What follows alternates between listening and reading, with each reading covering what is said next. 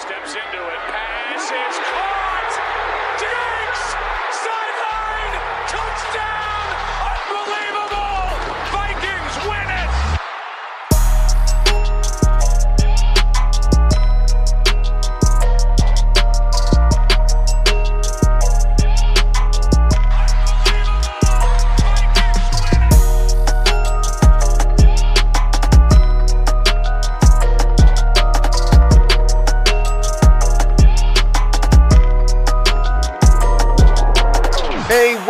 To the Unbelievable Podcast. I am BJ Reidell, back here with my guy Drew Mahowald, and today, well, we've got a lot to cover in about 60 minutes here. Um, quite a bit has happened since uh, we last spoke. Of course, the 53-man roster was announced, uh, but now, as of today, as of this recording on Wednesday the 9th, we have just found out that a slight change, well, not necessarily a slight change, a pretty big change is going to be happening to that 53 man roster with Danielle Hunter going on IR.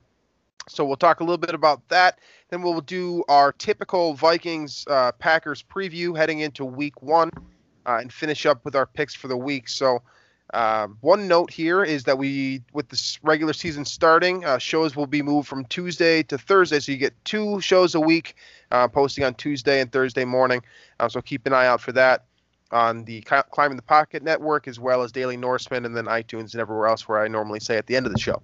Um, so let's just jump into it here and start off with this big news. So we were planning on just uh, you know kind of giving a brief synopsis or our synopsis of the 53 man roster, given that I assume that many of uh, you guys have already heard enough about the 53 and kind of formed your own opinions on where um, where the Vikings stand. But with this news that just dropped this afternoon, uh, Hunter being uh, put placed on IR, which um, it's not as severe as it once was with the rule changes. So Danielle Hunter will miss at least three games uh, instead of this typical six, which is you know somewhat good news, or at least relative to the situation that is. Uh, but that's a big hole. Uh, that's a big hole. So Drew, uh, your initial thoughts on the news coming out that Hunter is going to be uh, not only missing Sunday's game, but uh, the following Sunday and the following Sunday after that as well. Yeah, that sucks. There's no way around that, and I think it gives a little bit more um, insight into why the Vikings did trade for Yannick Ngakoue. Um, you know, you you have now a you know a stud pass rusher. I wouldn't put Ngakoue at the Neil Hunter level, but Right. it does make sense that they wanted some insurance there, knowing that Hunter.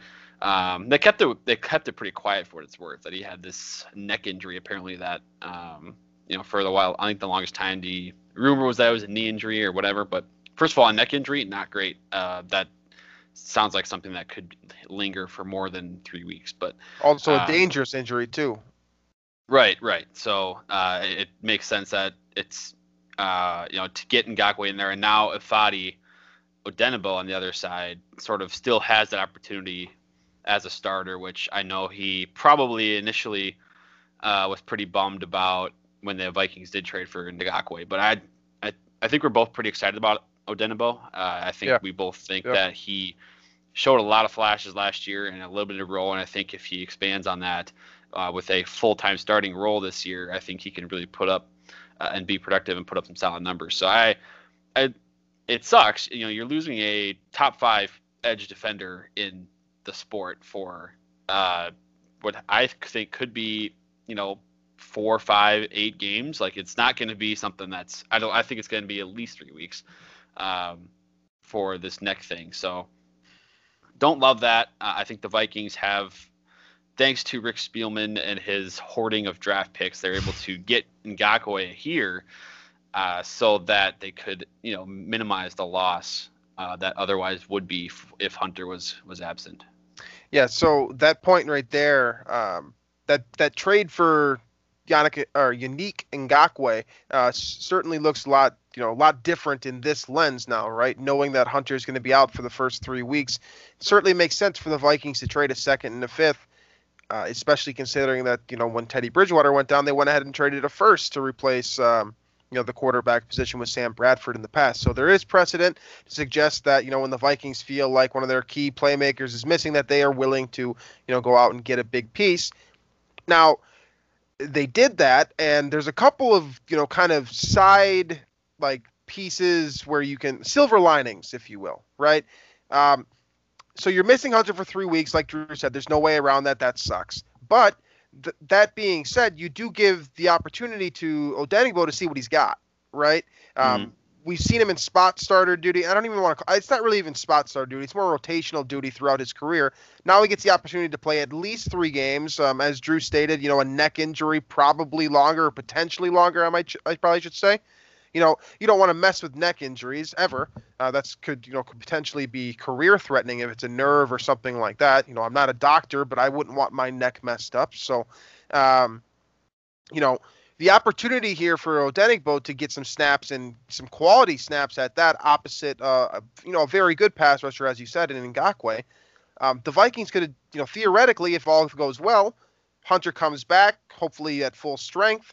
Uh, you got Ngakoue kind of acclimated to the system a little bit more, and you got three weeks of experience, you know, playing alongside the you know the guys in Minnesota, and then potentially you have Odenigbo as well, who's you know playing efficiently, hopefully, um, and you've got three different pieces there that you can rotate in and out and have a really dangerous pass rushing attack. So you know, it's a small silver lining, especially when we're talking about maybe the Vikings' best player, not just their best defensive player, but their best player, period, being out for three weeks. But you know, Hunter Hunter is not the only piece, and I think the Vikings have done a pretty good job to sort of, you know, put a band-aid on this, despite the fact that these first three games in kind of a strange season are probably more important than ever.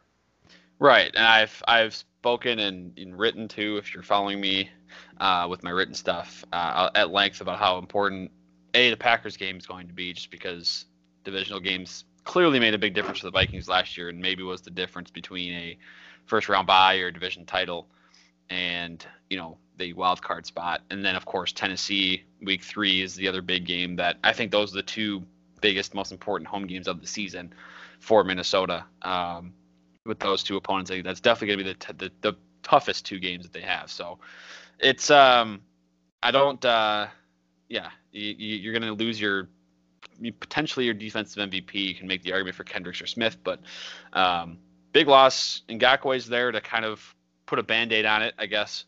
Uh, but you can still sort of feel that that wound there. So uh, I don't. Uh, I don't have anything else to add besides, you know, I, I do trust Andre Patterson and Mike Zimmer to be effective with their unique pass rushing schemes, defensive schemes. Um, they're you know best in the business as far as that's concerned. So um, if anybody can kind of get through this without uh, a big loss, it's going to be the Zimmer Patterson duo.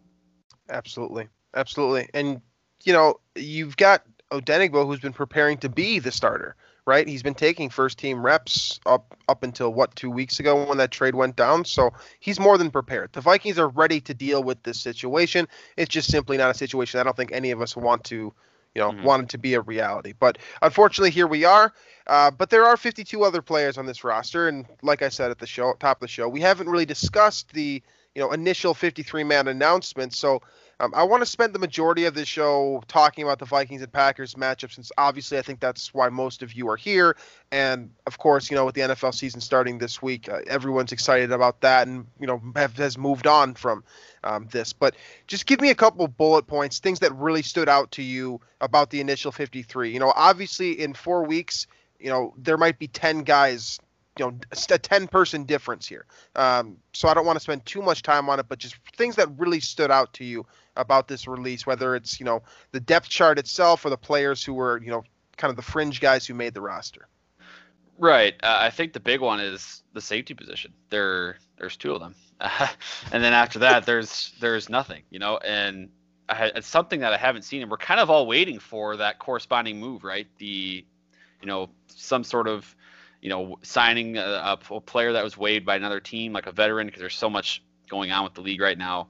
Um, I mean, they did bring back and they have you know the added practice squad, of course, but on that 53 man roster and going into Sunday as it appears now, as far as I know, is that Harrison Smith and Anthony Harris are the only two safeties on the roster. So um, that know, could may- change with the hunter there- news there is right, that and it could that could. Um, so there's, you know, I think I saw somewhere that, you know, Harrison Hand would be the next safety up, uh, which you, you're really hoping that those two guys don't get hurt is basically the point here. And then, um, you know, Dan Chisena.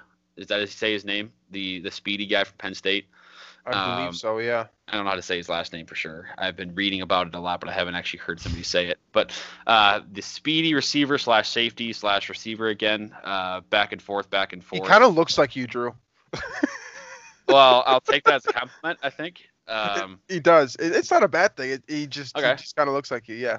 Um, yeah, I, uh, you know, he that was kind of a surprise too. I think. I think when people saw him kind of flipping, flopping positions, they're like, okay, well, he's kind of an afterthought. And then Right. with Alexander Hollins having such a great camp, you kind of thought he would slip in there as a receiver, and uh, that is not the case. So those are kind of the two big takeaways for me. Otherwise, most of the rest of the roster kind of filled out, sort of as expected. Maybe the one other surprising note would be like Aviante Collins maybe not being on the the 53 man and on the offensive line there, but um, Especially with Vikings media kind of highlighting him as a focus player. Um, right, this- yeah, this summer, then he just doesn't make the team. That that's definitely a big piece. Um, the two things that stood out to me, uh, first and foremost, were kind of confirmation of what we were discussing earlier this year with Justin Jefferson starting out as probably the number three, number four receiver listed on this depth chart. Um, obviously, Bisi Johnson getting that number two role opposite Adam Thielen to start with Tajae Yeah. Sharpe, probably the first we guy. should note, by the way, I think this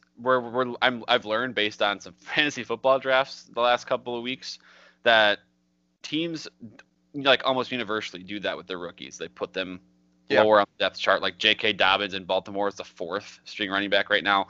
Right. Cam Akers Right. with the Rams is number three. Like this is a common thing, at least for offensive playmakers.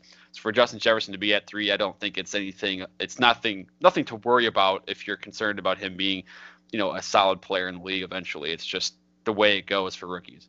Absolutely. Yeah, and that's true. But we did receive confirmation of that. So Jefferson starts the season um, as a rotational guy. Uh, the other big thing that really stood out for me is the Vikings drafted 15 players back in April. 14 of them remain with this team in some capacity, right?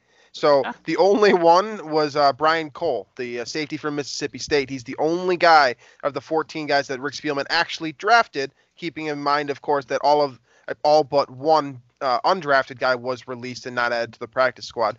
But you know, you consider the fact that Nate Stanley and Nate Stanley makes his team as a on the practice squad. Uh, Josh Metellus, a guy I gave no chance. Uh, Kyle Hinton, Blake Brandel, couple of names that I don't think many people know a whole lot about, given the media coverage situation this year. Um, and then you got the Michigan State kid, uh, Kenny Willekes, uh, make, making the team kind of by default on injured reserve. So all of those guys, and then of course KJ Osborne is going to step in and play a big special teams role here. Um, a guy that I think you know was sort of a fringe draft player uh, dra- when he was drafted, I suppose. And Harrison ha- Harrison Hand also makes the the team outright as well. So uh, that's awesome to see. All the young guys that you know, despite the situation they were in, still be able to perform well enough on tape to give the Vikings enough reason to keep them on the roster. Um, and then two other small notes here. The quarterback situation, kind of adding on to what I was just saying. Nate Stanley makes the team, but so does Jake Browning on the practice squad. Yeah. Um, and then Sean Mannion, of course, remains on the 53-man roster, just you know, to my displeasure. But the Vikings are keeping four quarterbacks essentially, um, as a result of the kind of the COVID situation, and they want want to have at least you know that many guys able to operate the playbook. So. Um, you keep you essentially keep four quarterbacks, two of course being in the 53. And the final note here, Abdullah made the roster again somehow. And I this is one that just doesn't really make sense to me ever. I I, I don't get it. I didn't get it last year when he was just like, you know, a return guy essentially and a number 3 running back and you have Mike Boone who, you know, he, he was okay when he was asked to be the starter, but he was pretty good beforehand. So you keep Osborne and Abdullah uh, that's kind of the one Yeah. head scratcher for me. The rest of this roster looks about as advertised, but that one to me was a little bit strange. Um, and then, of course, you know, I could go on and on about Sean Mannion making the roster, but I won't do that to you today. Yeah, and well, one of the things I maybe wanted to get a quick take from you is, you know, with like Josh Rosen, for example, when he was let go, is that something that you think the Vikings should have maybe been aggressive about? it. maybe they were, and he just preferred Tampa Bay. I guess we don't really know that, but um, but yeah. And Over Sean too- Mannion? Yeah, Always. yeah. Absolutely, hundred percent of course. the time. The only thing is with Josh Rosen is, and again, this is hearsay, hundred percent, but people don't like his attitude. and I have never really gotten. I might have gotten a condescending vibe from Josh Rosen, but I've never thought of him as like a bad locker room guy. But if that is the case, then no, I don't want to bring him in for sure. I don't Yeah. care how talented he is on paper, but Right, and we don't know that. That's something that as fans sitting in our living Right. rooms, whatever, it could be completely ridiculous. Yeah, But- yeah. But I was just wanted to t- a take on that because that was one thing that I know some Vikings fans looked at and thought, well, Josh Rosen or Sean Mannion, one guy hasn't really been given a chance at all as a first round top 10 pick, and uh, one has been a journeyman backup for a long time. Anyway, uh, and then I didn't even think about your point about Abdullah and, and Osborne there, but that does make some sense. So uh, they clearly like Abdullah as a leader, though, right? Uh, I think Yeah. that it, you know, Right. throughout the summer with the social justice initiatives, he's kind of taken a lead on that and I think it's rubbed off on a lot of the team as well. So I think from a leadership locker room standpoint, you kind of want to keep Abdullah in there. Um, but your point about the football logistics of you know what's his role going to be if they're already added Osborne as a return guy, uh, and you already have you know Cook, Mattison, Mike Boone in the backfield, having a fourth running back as a roster spot might be uh, you know uh, not the best usage of your spots, but we'll see what uh, happens when the the season kicks off here. Absolutely, and you know, like I said before, this the roster on September what second was when it was released. The roster on September second very rarely looks the exact same on October second, right? So there could be a number of changes here. be even more so the case this year with I would assume that too. Yeah, very fast moving COVID list and IR only three weeks and the expanded practice squad rosters and everything else. Like there's, it's going to be moving quickly. You're going to see that transaction uh, wire is going to be a lot. It's going to basically be a traffic jam all year long compared to previous years. Absolutely. I completely agree. All right, so I said I wanted to focus the meat of the show on the Vikings matchup with the Packers here, and I let's do let's do that. Let's jump right into that and spend uh, you know the majority of our the rest of our time here uh, discussing this upcoming matchup. So. Of course, uh, it is a home game, if you want to call it that, right? They are playing at U.S. Bank Stadium with no fans. So uh, that is the week one situation for the Vikings with their rival uh, NFC North team, the Packers, coming to town. Um, couple of things here before we even get into this. First of all, with the media coverage being basically non-existent, uh, it's difficult to really get a good gauge on both of these teams. You know, obviously there are Yeah. some good things with the Vikings that we can obviously see um, from what the team has showed us. Um, and there's some bad things too, of course, with the Hunter news. And you can say the same thing about just about every other team in the NFL, Packers included. So uh, this is going to be interesting because this really the, is the first time that we've done a preview without much to really go off of. Yep. Um, No so is- preseason games, no even uh, looking at camp besides a few highlights that the team tweets or shares, you know, on their social channels, which of course they're going to promote their own team versus anything else. Uh, but yeah, this is Right. absolutely it's it's what we're kind of going off of is sort of our perceptions of the teams last year, and kind of going into the off season. So like, I kind of thought, and I think you would agree with me that Green Bay was sort of uh, it was an anomaly, right? Like they didn't Right. dominate teams the way a 13 and 3 team should be dominating teams, and that's kind of why both of us think, okay, they're going to sort of uh, come back to earth. Water will find its level there. Um, and so to me, I, I mean, I I think these are two very even evenly matched teams, right? I think I've said throughout the offseason the NFC North could be one with a 9 and 7 record. And I think it- it'll be Minnesota or Green Bay at that spot. I think we did a quick schedule preview and we predicted each game, and I think I ended up actually at 10 and 6. But um, something in there I think will win the North. I don't think Green Bay is a 13 3 team. They certainly didn't draft like one, uh, trying to win now. And then, uh, you know, Minnesota 10 and 6 last year, but I think the pieces gone, specifically Stefon Diggs and now Danielle Hunter, uh, would uh, would suggest that they're not uh, quite at that level. But uh, who's to say right now? I, I I think the Vikings and Packers, as it pertains to this rivalry, are very evenly matched right now. The games last year dictate or suggest that because basically outside of one quarter in that first game last year, um, I mean it was pretty evenly matched across the board there. Absolutely, and I guess you could say that last quarter as well when Adam Jones kind of ran away with uh with Yeah, that that's game right. in week 16 or I yeah. won a uh, $500 fantasy football championship with that touchdown, so I'm not I, I did too. completely upset about that. That Aaron Yeah. Jones touchdown. Yeah, um, yeah, I completely agree, and it was it was too bad because I had Mike Boone as well, and I was hoping it'd be Mike Boone who would finish it off for me. but Yeah. of course, it was Adam Jones. So, um, all right, so uh, I'm with you. Um, a lot of similarities between these two teams in terms of what their ceiling is and their potential. Um, but let's get let's get into the individual position groups here for the Packers.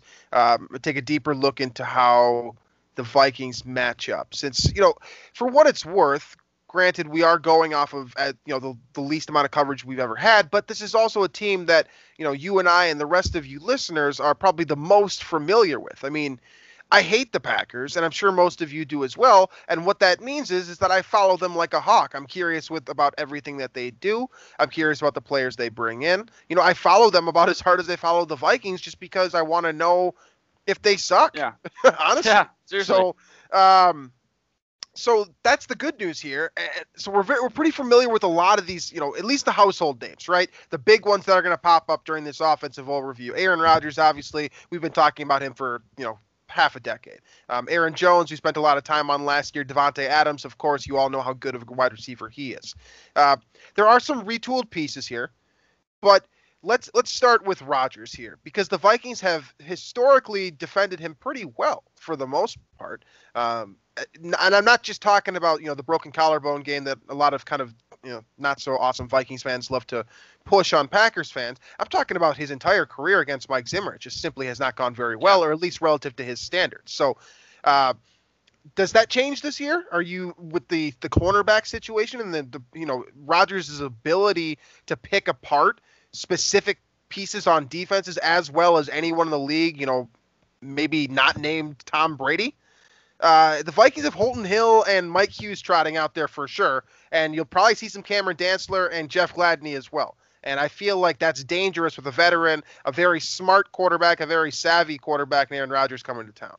Yeah, it is. Um, I, I, I, t- I I'm tend to lean on the point you made about Rodgers against Zimmer. Um, you know, the Packers. I can't remember the last time they've really run up the score on Minnesota. I think it probably was 2016.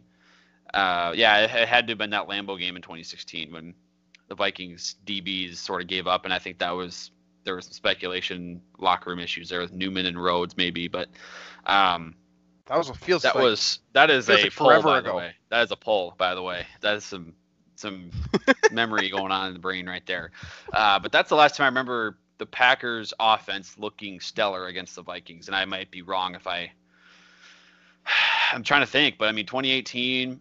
You know the Vikings should have won both of those games. You know you get Daniel Carlson missing three times from like 30 yards uh, in that first game, Yep. and then they pretty easily handle him at, at US Bank Stadium. Uh, and then last year, the Packers offense wasn't great either game. Uh, Aaron Jones had a couple good games, uh, of course, with the long touchdown in the uh, second game to be, put the dagger. But I mean, it hasn't been Rodgers beating the Vikings for you know years now, and so I'm not as worried about him. And I, you know me uh, enough to know that I've been the, a big Aaron Rodgers guy for a long time. Uh, Right. He's been, you know, in his prime. I I think he was the best quarterback of all time uh, in his prime. And I clearly, if you look at the numbers, you look at, you just watch Packers football games, he's not in his prime anymore. And there, it seems like Green Bay too is sort of taking the opportunities away from him um, and sort of limiting that as well. And they're kind of playing into the hands of the running game. And it kind of shows that too when they drafted AJ Dillon. So I'm not as worried about Rodgers. And truth be told, I've already bet on the under for this game. So uh, I don't have a lot of faith really in either quarterback right now to put up a bunch of points. I think it's going to be a defensive game, which I think plays into the hands of Mike Zimmer in the way he likes to coach. That's a certainly a fair takeaway. Um, the thing that worries me about Rodgers, a couple pieces really, is one he can still move, right? He still as well moves around in the pocket as well as anyone in the NFL. Um, and well, I guess opposite, not named Lamar Jackson, that is, but um, Rodgers is dangerous to in that way to every team. But with Danielle Hunter out, uh, that makes me just a little bit ner- more nervous. Of course, uh, Ngakoue's specialty is pass rushing, and you know he's not as great of a run defender. But uh, Rodgers is pretty quick. He moves very, very well. Um, Savvy. He's, he is savvy and he manipulates the pocket extremely well. It makes me nervous with, you know, a guy who has two weeks in the Vikings playbook and Odenigbo, who I have confidence in, but I don't have like, you know, three, two, three sack performance confidence in. I'm hoping that, you know, he can be effective as a, you know, a player getting pressure. So that in itself makes me nervous because the Vikings don't have enough of it in the secondary at the cornerback position if pressure's not getting home consistently, Yeah. right? Um, the good news is, as we get into this offensive line here, there are some flaws and some holes that the Vikings can potentially pick apart. But you think about the defensive line that they're trotting out there now. Ngakoue, Odenigbo, Jaleel Johnson, and Shamar Stephen.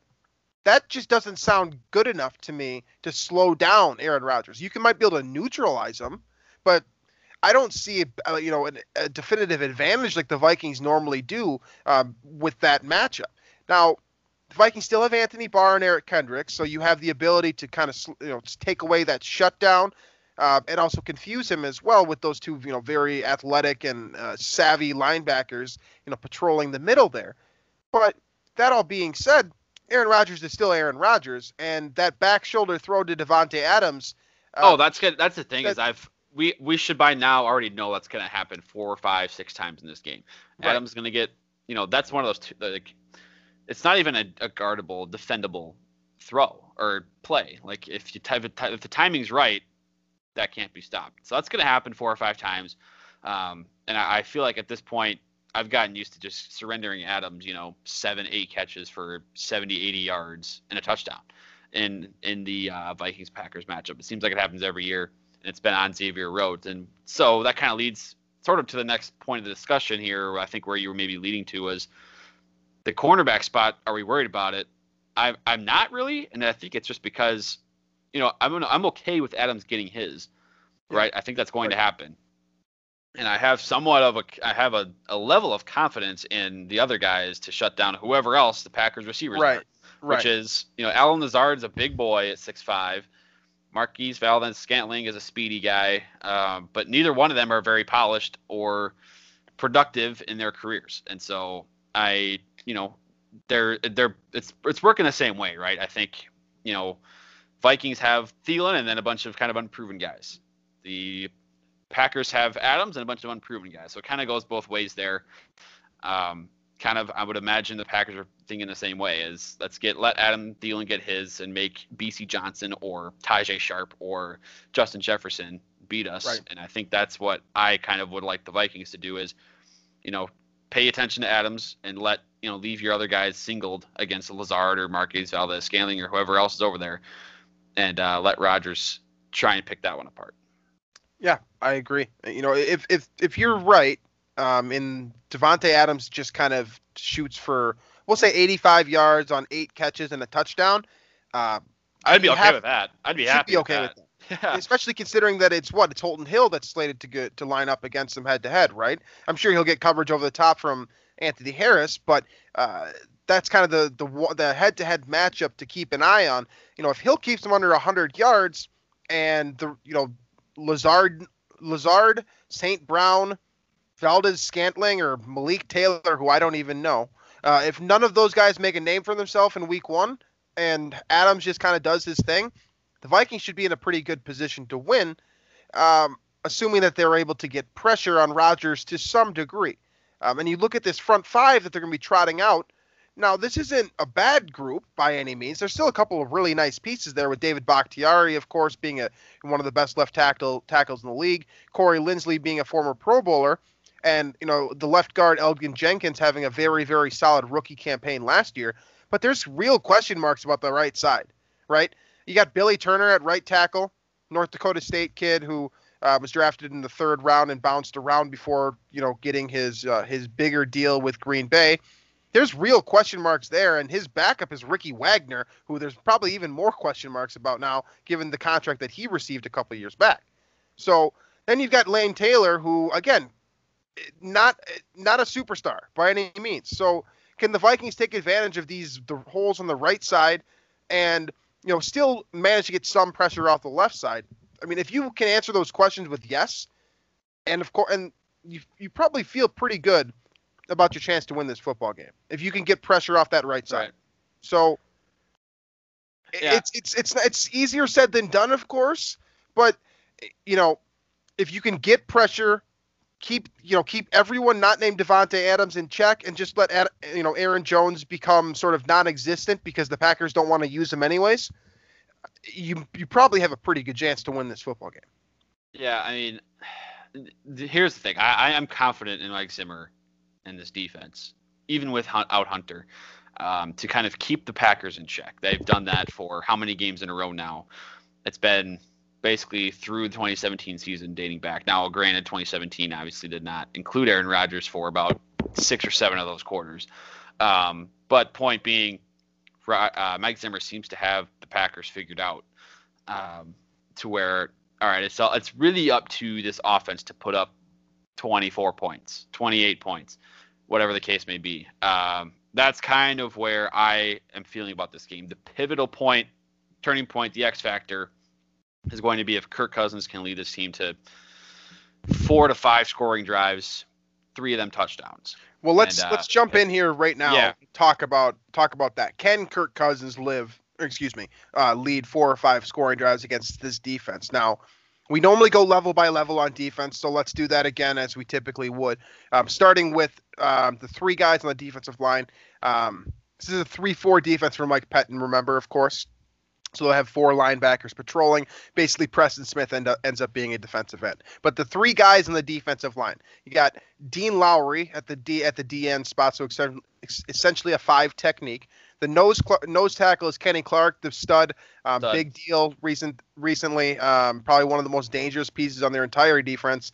And then the other five technique is Tyler Lancaster, who I don't have a whole lot to say yeah. about him. Uh, One thing I will I will mention about Lowry, if I I saw a I really this these are the type of things that I, I what a, a good person would do is write down who the source is and then credit that person, but I didn't do that. But somebody I might have been a Packers person actually, but it came across my timeline and they put together like a clip of, Lowry last or both games last year, kind of um, sniffing out and staying disciplined on the play action rollout, right? Like that was big for the Packers in both those games was them defending the rollout play action game that the Vikings have been successful with all year long.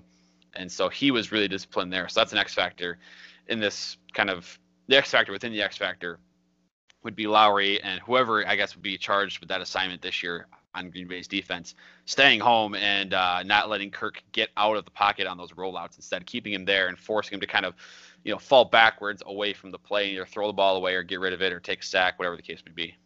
Absolutely, it's really important too that the Vikings front five get a push. I mean, that's that's important every week. Uh, but Kenny Clark is most effective because he can take on two blockers and still get pressure, right? So if you know if you are going to allow that to happen. Allow a defensive guy to take up to man two of your offensive linemen. He better not be getting a pressure as well. So really, that's the difference here. Is when the Vikings are double teaming Kenny Clark up the middle, um, can they keep him from getting you know you know messing up that pocket, murking up in that pocket enough for Kirk Cousins where he can't step up and throw? Uh, that'll be a big thing to watch um, come Sunday. Uh, the other piece here is that you know the linebacker Preston Smith, and we're kind of getting into the second level here, um, coming down and being you know one of you know one of the most dangerous. Him Preston and Za'Darius Smith, Smith, and Za'Darius Smith both. It's just two of yeah. them being extremely dangerous, coming from both sides of the defensive line as well.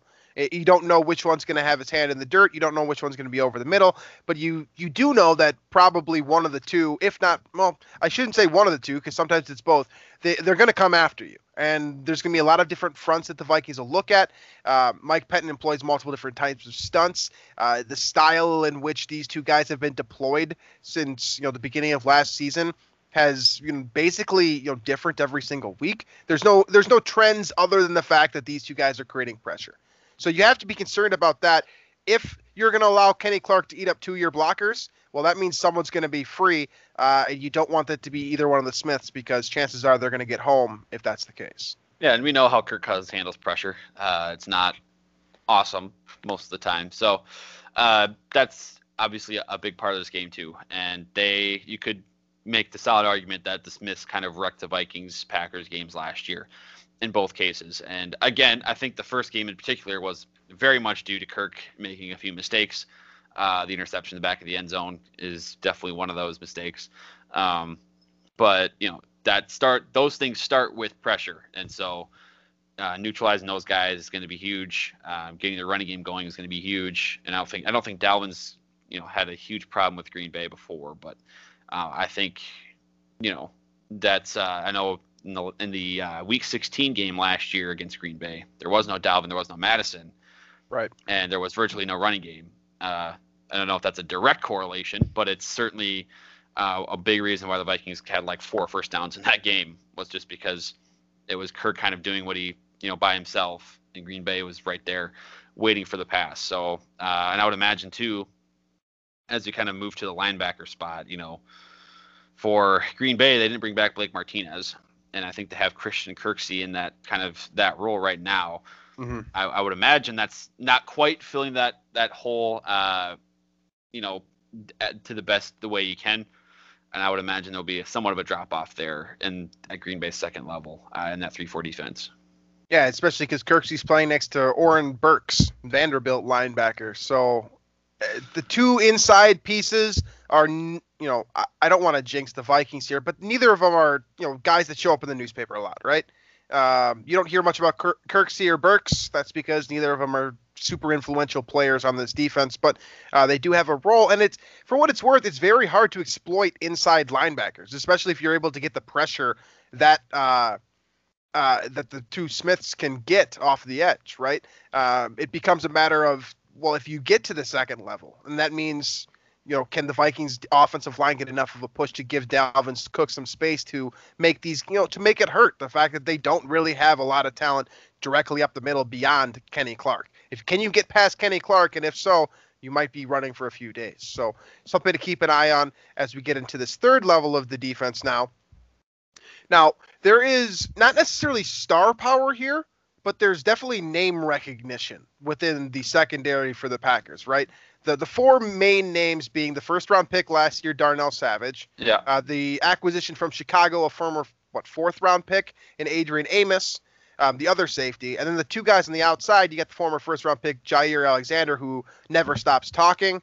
And then you've got Kevin King, who I liked quite a bit coming out of Washington a couple of years ago. I believe he was also a first round pick, first round pick or a second round pick.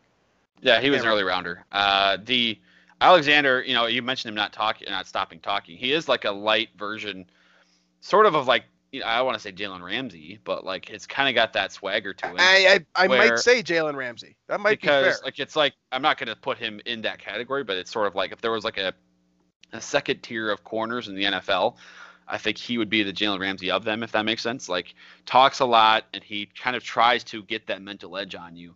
Um, and you know he he and Thielen have had some solid battles last couple years. Um, the same with he and Diggs. You know, I think last year Diggs beat Alexander. I think for at least one of his touchdowns. It might have been that I can't remember if he beat. Was it both of them? I think it was two. Yeah. Yeah, he beat him for both those touchdowns. So it's not like Alexander is unbeatable, but he's certainly uh, he is one of the better shutdown corners in football. And he's a gambler so, too. He's dangerous yeah. in the same way that Marcus Peter is, is. Peters is, is that he can jump right in front of a ball and take it to the house. Right. Like once right. he gets the ball in his hands, it's very dangerous, and he has a knack for kind of jumping those routes, especially the comebackers. Uh, it, it's not the type of guy who's going to out jump you in the end zone. Like you don't have to be super nervous of that but he is a guy who's going to jump in front of a crossing route, for example, yeah. or a comebacker, you know, that a wide receiver just didn't get enough of a step on. Uh, he is that type of player, and he really makes it hurt. Um, but Amos was not. Amos was pedestrian last year in Green Bay, right? I mean, he was okay, but he he was a stud, absolute stud in Chicago. And last year in Green Bay, he was just meh. He was all right. You know, he was there. He was doing his job. And Kevin King, I think, is kind of the weakest link here. And the guy that, you know, if you can find a way to get Thielen matched up on him, whether that's by using shifts, motions, whatever, uh, that's the one-on-one that you want. If you can find a way to get Adam Thielen straight up on Kevin King, the Vikings are going to win that matchup. I think nine times out of ten. So, keeping in mind, you know, th- this group here on defense, um, is there what is kind of the biggest factor for you for the Vikings? Like, if the Vikings are going to win this game, what do they need to do against this defense to win? I think it's going to be up to a second receiving option, whether that's Irv Smith, whether that's yeah. Justin Jefferson, Tajae Sharpe, Bisi Johnson. There isn't Somebody, a lot of help to cover Irv, Smith, by the way. That's right. a good point. Anybody to kind of step up because I think it's, it's going to be fun, by the way, to watch Alexander and Thielen. I, I would assume that Green Bay will want Alexander to sort of shadow Thielen. Um, we don't confirm that, and a lot of times um, when we you know we hear oh he's going to shadow this guy, it doesn't happen 100% of the snaps. But right, um, I think if Kirk can find a chemistry with one of those other receivers this week. Um, while kind of, you know, while Thielen wins his too, right? Gets his um, against Alexander. I think that will help the Vikings quite a bit. Key third down conversions there where he doesn't have to, you know, have to force feed the ball to Adam Thielen. Uh, I think that'll be big. So that's kind of where I think this game's going to hinge is which offense can find that second receiving option what behind their star and make the most out of that player, win the most matchups from that spot. And I think for the Vikings, I don't know. I would imagine Bisi is going to be the favorite to sort of get the most reps there. Sure. Um, but if it's him, I don't care who it is. Justin Jefferson, Tajae Sharpe, Irv Smith Jr. could be that guy as well. I think that's going to be key because the last couple of games, or the games last year, Vikings didn't get a passing game going. Um, besides a couple maybe explosive plays to Diggs. So kind of filling that spot is going to be important to me. You also, you know, on the on the offensive side of the ball, then with you taking care of the defensive side of the ball, um, if the Vik if the Vikings defense, uh, I should probably phrase that horribly. With you covering the Packer, how the Vikings offense could beat the Packers defense on the offensive side of the ball. I don't. Okay, you guys know what I'm talking about. I, I'm tongue twisted. I don't know what to say. Okay, so for the Vikings to beat the Packers offense, okay, uh, to to me, it kind of comes down to what the Vikings offense is doing too, right? So, in my opinion, if Dalvin Cook has more rush attempts than Aaron Jones, the Vikings are going to win this game. Because to me, the whoever controls the clock better. The analytics crowd hates that take, by the way. The analytics crowd hates that take about the rushing attempts. I, I, I, my point isn't that if your running back runs the ball more, you turn up more yards and therefore win. It's more that if your running back carries the ball more, it's probably because you're winning and yeah, you're yeah. running down the clock, right? So yeah. To me, that's the difference in this game here. Is Dalvin Cook or Aaron Jones used more? Because to me, if both of those guys got 20 touches, I like the Vikings' chances, right? I like the chances of Dalvin Cook rushing for an average of four and a half yards and potentially having a couple explosive plays. You know, the same can be said for Aaron Jones, I suppose, but to me, that's the difference maker here. Is the Vikings' offense efficient enough to keep Aaron Rodgers off the field as we've been trying to do for what a decade now? Is the Vikings offense efficient enough to keep Aaron Rodgers off the field and keep Aaron Jones from, you know, make him one dimensional, right? We've been we've been saying this for years. If you can make Aaron Rodgers run it one dimensional, that's the best chance to beat the Packers. That really hasn't changed, you know, since we started recording podcasts. So uh, that leads us into our picks, and the, we'll start with this Vikings Packers matchup. Um, who do you got? I uh, I said this before about these games in the Vikings Packers rivalry, I default to the home team, even though there's not much of a home field advantage in this game. Uh, I'm still going to take the Vikings just based on that fact. Uh, but I think, you know, if anything tells us about you know the history of this rivalry the last couple years, should be a good, fun game, close game. Um, I, you know, I'm taking the under too, so hope, I'm hoping for a defensive battle that Mike Zimmer can can pull it out in the end. So I didn't say this at the top of our analysis, but the Vikings are currently at minus two and a half on Bovada. So Vegas says the Vikings are going to win. I am going to agree with Vegas uh, for a lot of the reasons that we've already stated, right? You know, I, I think the Vikings are more built to win. I, I, I stand with what we said all of last year that 13 and three was a fluke. Uh, this isn't. I just don't think it's that complete of a Green Bay team. You, it's hard to win with three offensive players and that's it and that's what the Packers have right now. So mm-hmm. um, I think the Vikings defense will do enough, and I think ultimately they'll get a win here. Um, you know, I I think it'll it'll be by a small yeah. margin. It'll be something like 24 to 17 or something like that. Um, but I do. By the way, I'm super curious to see. I'm super curious to see how the Packers use AJ Dillon or if they do at all. Right. Second round pick, and they've already been using Aaron Jones like way way less than they should be because uh, I think he was playing 50, 55% of the snaps right. last year with Jamaal Williams also rotating in like way too often. And they draft this other guy. You have to justify drafting a running back that high somewhere, somehow. So I'm curious about that. Not that AJ Dillon's bad. Like I've never tried to say that AJ Dillon is a bad player. I just did not like the draft pick, and it made no sense to me. It, yeah, the fit's weird. So I am curious about that because I don't have Aaron Jones in a lot of fantasy leagues this year like I did last year, but I would be upset if you know AJ Aaron Jones is surrendering even more of his touches to this rookie that they didn't need to draft at all. Absolutely. Absolutely. So we're both on the Minnesota train for week one. Let's get into the rest of the NFL here.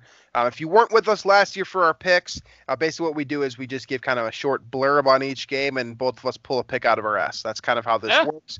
And then uh, at the end of the year, Drew and I, uh, you know, check out the totals, and Drew usually wins.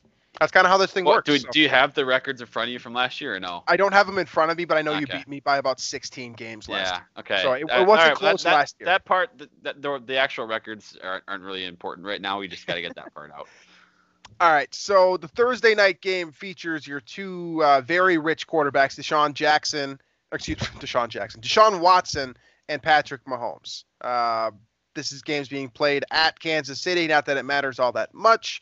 Uh, Hey, they got 2,500 fans, I think, or 12,000 or something like that. A small Something. number of fans will be at this game. All right, so who wins it? Super Uh, Bowl Kansas champs. Or the Kansas City. Houston, I just like what is it? What's there besides Deshaun Watson? I mean, you have David Johnson and Brandin Cooks. you have speedy receivers. You have. Cooks and Fuller who are speedy receivers. They run fast. Um, they just they they signed that ta- uh, Tunsil right to a Yep. long term deal. Yep. Uh, I mean, they JJ is JJ Watt healthy? I don't even know. Half the time he's not healthy. I don't know. Right. Uh, so there's like like here and there there's like star players on the Texans like you know Watson, Tunsil, Watt, but then like there's just after that the roster is not awesome. It's not awesome. And then that trade for David Johnson and getting rid of I I, I will never understand that one. So uh, I I mean and the Chiefs are unstoppable it seems like. So I'm going Kansas Yep. City in, in in big fashion. I'm going with Kansas City as well uh, for all the reasons you stated. And uh, Kansas City's basically the same roster as last year, plus Clyde Edwards-Helaire. They might be better this year. So Yeah. uh, I'm going to take Kansas City until set, and you know, basically against anyone until proven otherwise. So uh, Kansas City for Drew and I. Seattle and Atlanta is the next one up here on the docket. Uh, Russell Wilson against Matt Ryan. We are playing in Atlanta. Not that it really matters all that much. Seattle went through some changes. I guess Jadeveon Clowney departs. Uh, Devonta Freeman is no longer in Atlanta, so you're going to see some changes there as well. Uh, but it's Gurley. still the yeah, it's the it's the Todd Gurley, Julio Jones, Calvin Ridley show there, um, and then DK Metcalf answers his sophomore campaign uh, with Tyler Lockett playing opposite him, uh, and Chris Carson, of course, in the backfield. So who uh, who gets out of this one alive?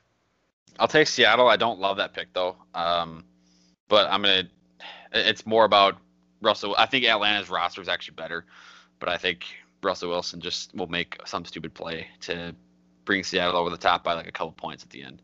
So I'm going to take Seattle as well, uh, but I'm not going to use objective or subjective reasoning here. Uh, I'm just going to use the simple fact that Atlanta always loses week one, and we never can explain it. They always have like a great roster headed into week one, and they're an easy. They feel like a you know uh, a no-brainer bet, and then they find a way to lose. And Seattle's actually a good team, so um, I think they're going to find a way to lose, to lose here as well. I'm going to take Seattle too. So uh, Drew and I are on the same picks through three here. Um, the Jets at the Bills. I'm not sure that that's going to change with this one. Yeah, Uh, Josh Allen and Stefon Diggs against Sam Darnold and what Jamison Crowder and Denzel Mims.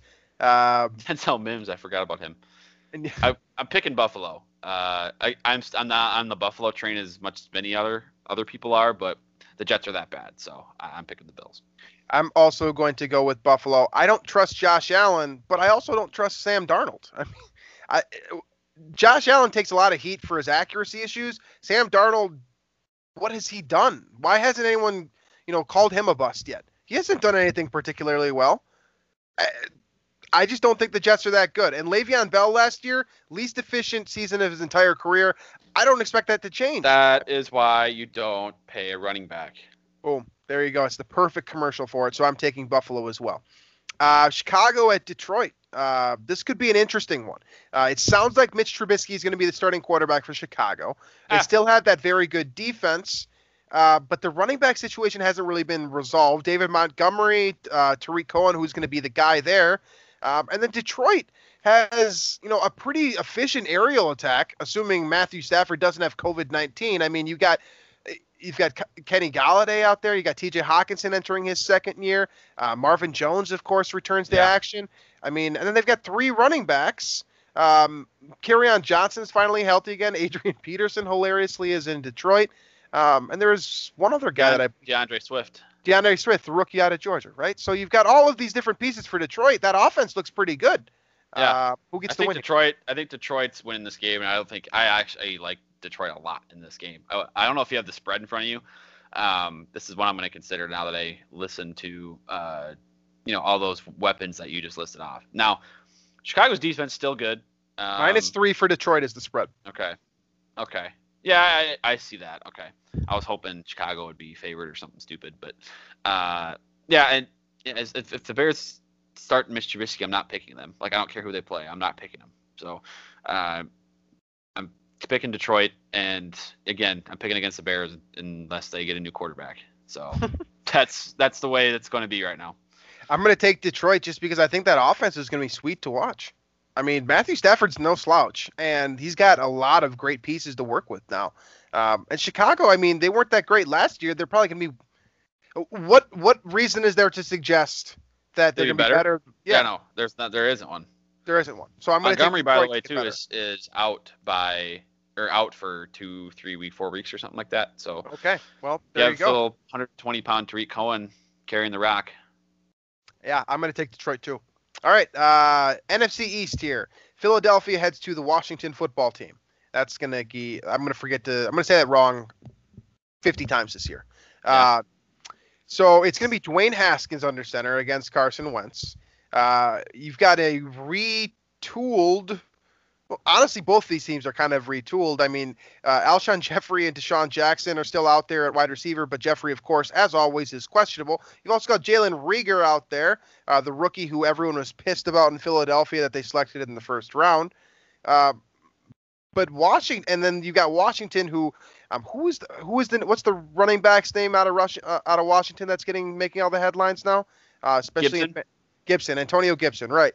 Um, so there's a lot of different pieces here. The main question in this game that kind of answers whether who's going to win it uh, is: Do you think Dwayne Haskins is, is any good, and does he have a chance now with Ron Rivera as his head coach?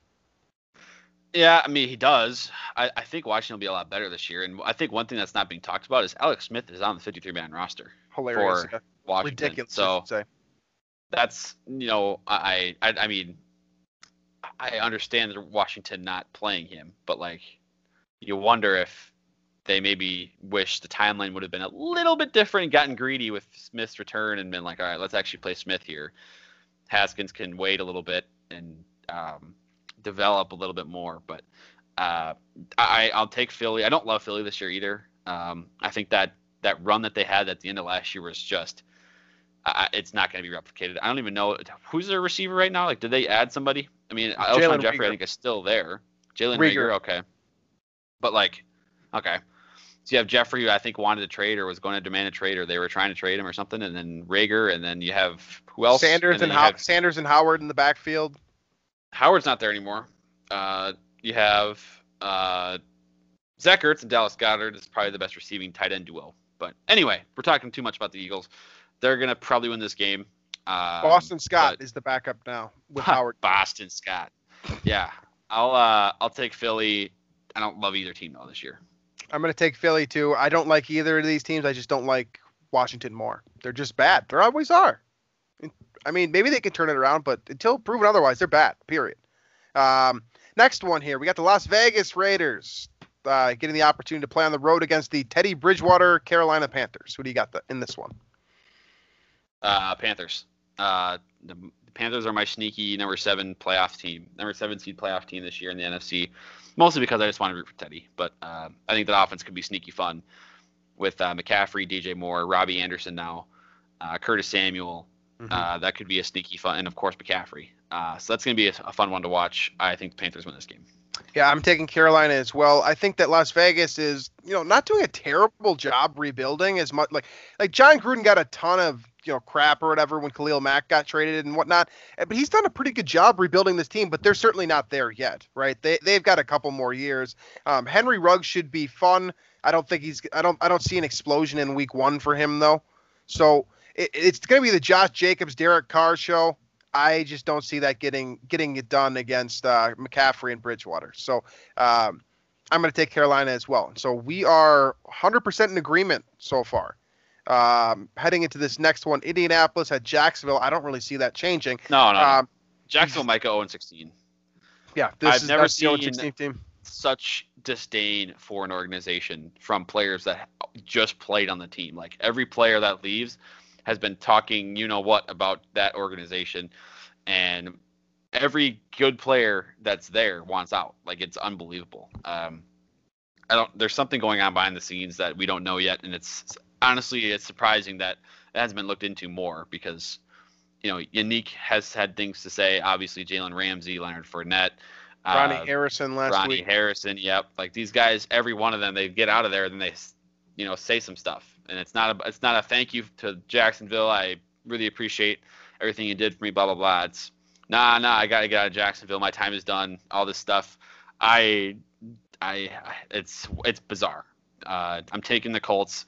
Uh, A very Jags- well-run organization, with the The- exception of the drunk owner, by the way, in Indianapolis. Correct. so- Correct. Yes.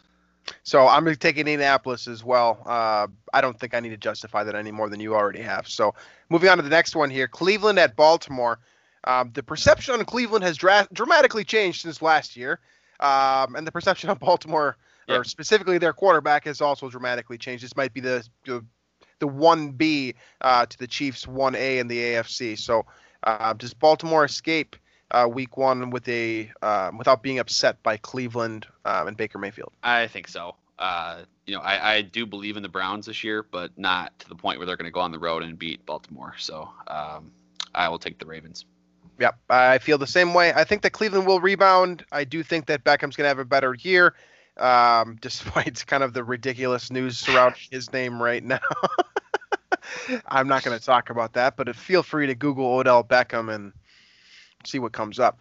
Uh, but yeah, I'm going to go Baltimore. I think Lamar's going to have another great season, assuming he can stay healthy, and that offense has really only gotten better since last year with J.K. Dobbins. So uh, I'm going to take Baltimore. Uh, next one here. We got the Los Angeles Chargers against the Cincinnati Bengals. Uh, Joe Burrow against, I believe it's going to be Tyrod Taylor at least to start for the Chargers. Um, Mike Williams is questionable. Keenan Allen is still there with his new contract extension. You got Austin Ekeler um, is the lead guy in the backfield with Melvin Gordon gone. And Cincinnati just paid Joe Mixon. He'll start with, I believe, AJ Green actually on the field opposite Tyler Boyd. So uh, this could be an interesting matchup. Two swing teams here um, that did not play well last year, uh, and they got the picks for that reason. Uh, but they could potentially be, you know, a little bit different this year. Yeah, the Chargers defense is, is loaded. Uh, there's a lot of guys on that defense. Uh, I'm going Right. to pick the Chargers because of that. Um, that's not a defense you want to go against in your first career start. I don't care how cool, calm, collected, cool Joe Burrow is. Um, you know, I, I think that I think the Chargers defense will prevail here. But I do like the pieces around Burrow, and I think with time, you know, he'll kind of I don't want to say thrive, if that's the right word, but I think he'll come into his He's gonna own have a good year. uh, He's down the, good- down the stretch of the season. I just don't. I think week one against that defense is a little bit too much to ask. Absolutely. Yeah, I'm going to take the Chargers as well. And you you talk about that defense. I mean, Linval Joseph hops over there back to being a true nose tackle um, with Joey Bosa and Yeah. Melvin Ingram next to him. And then you've got Kenneth Murray, the rookie, up the middle, Casey Hayward, Nasir Adderley, Adderley and Chris Harris in the, in the, the secondary. Yeah, if I'm Joe Burrow, that's not the defense I want to face week one. I'm going to also take the Chargers.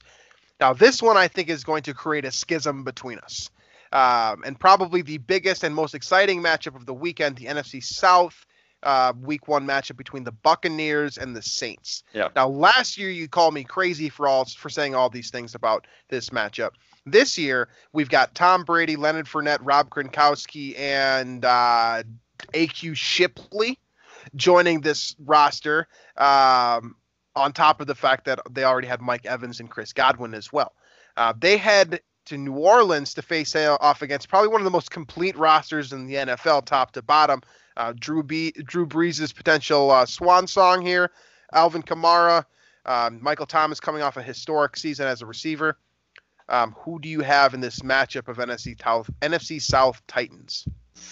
See, the I don't the Brady to Bucks thing to the Bucks thing is weird for me because it gives me this weird Favre Minnesota vibe, um, and it, that's the I mean it, that's the only reason I kind of have this high expectation for Tampa Bay.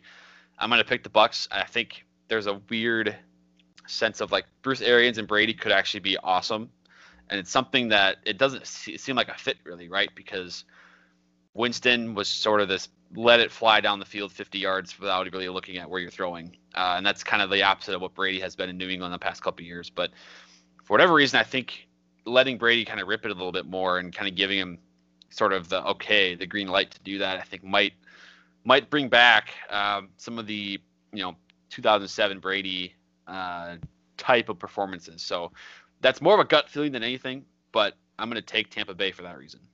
All right, so I'm going to take New Orleans here. Um, I like Drew Brees at this stage in his career more than I like Tom Brady.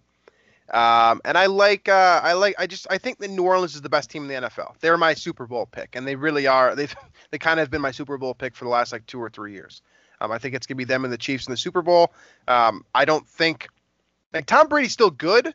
I, I don't think he's great anymore. I think that Drew Brees can still be great. Um, and to me, that's the differences between those two guys. Because, Sean, like you said, I mean, Bruce Arians is going to try to air it out. Sean Payton's going to try to do the same. Um, and then you get two dramatically different running backs. I mean, I'm going to take Alvin Kamara's style of play over Leonard Fournette's all day long. So I'm going to take the Saints here, but I do think that this could be a really fun one, you know, a 49 to 45 thriller or something like that. So uh, the last four matchups here, let's run through these real quick. Um, Arizona and San Francisco. I think San Francisco is probably the safe Yep. pick there. Yeah. yeah. And the next one here could be fun on Sunday. Yeah, the, this one is Sunday night football. Dallas against the the Los Angeles Rams. Um, you know, two pow- big name organizations, big markets coming together on Sunday night football. Um, I'm taking Dallas. Where are you going on that one?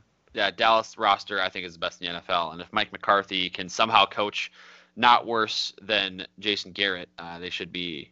That's they're going to be a real contender. Yep, I 100% agree. Uh, the last two here are Pittsburgh at the Giants and Tennessee at Denver. I think I know where you're going in the Tennessee Denver game. Uh, where are you going in Pittsburgh, New York? I'll go Pittsburgh. Uh, they, you know, with Big Ben, imagine how they would have been last year, right? That defense is is Right. no joke. Uh, they had Duck Hodges at quarterback for a lot of last year, so they're going to be really good this year. And then uh, I'll take Tennessee in that other game, although I do like Denver this year because I think they have that 2017 Jags, 2018 Bears, 2019 Bills vibe where they don't have a great quarterback, but that defense is good enough to carry them against a weak schedule. That said, Tennessee in that game. I'm going to take Tennessee and Pittsburgh as well. I do really like Drew Lock. I want that on record week one here. Um, I think he has the potential to be very good. I love his personality. The fire is so much fun to watch, right? Uh, but I do think that he will lose to Tennessee. Uh, and like you said, Ben Roethlisberger's return. Uh, that's huge for this offense. I mean, they basically were scoring 10 points a week. Now they can basically double that, if not triple that, with Roethlisberger's return. On top of you know T.J. Watt leading that defense, uh, they could be a very, very dangerous team in the AFC. So uh, that concludes our picks for the week. We only disagreed on one matchup this time. I'm sure it will not be like that for the rest of the year. Um, but uh, yeah, that wraps up our uh, our first show for the 2020 NFL season here. Thanks as always for joining us. Um, like I said at the top, you can find us on the Daily Norseman, Climbing the Pocket Network, iTunes, Stitcher, Google Play, Spotify, anywhere else you find your podcasts, and uh, you can watch us on YouTube as well if you like. Um, but yeah, so thanks for joining us, folks, and we will catch you guys next week.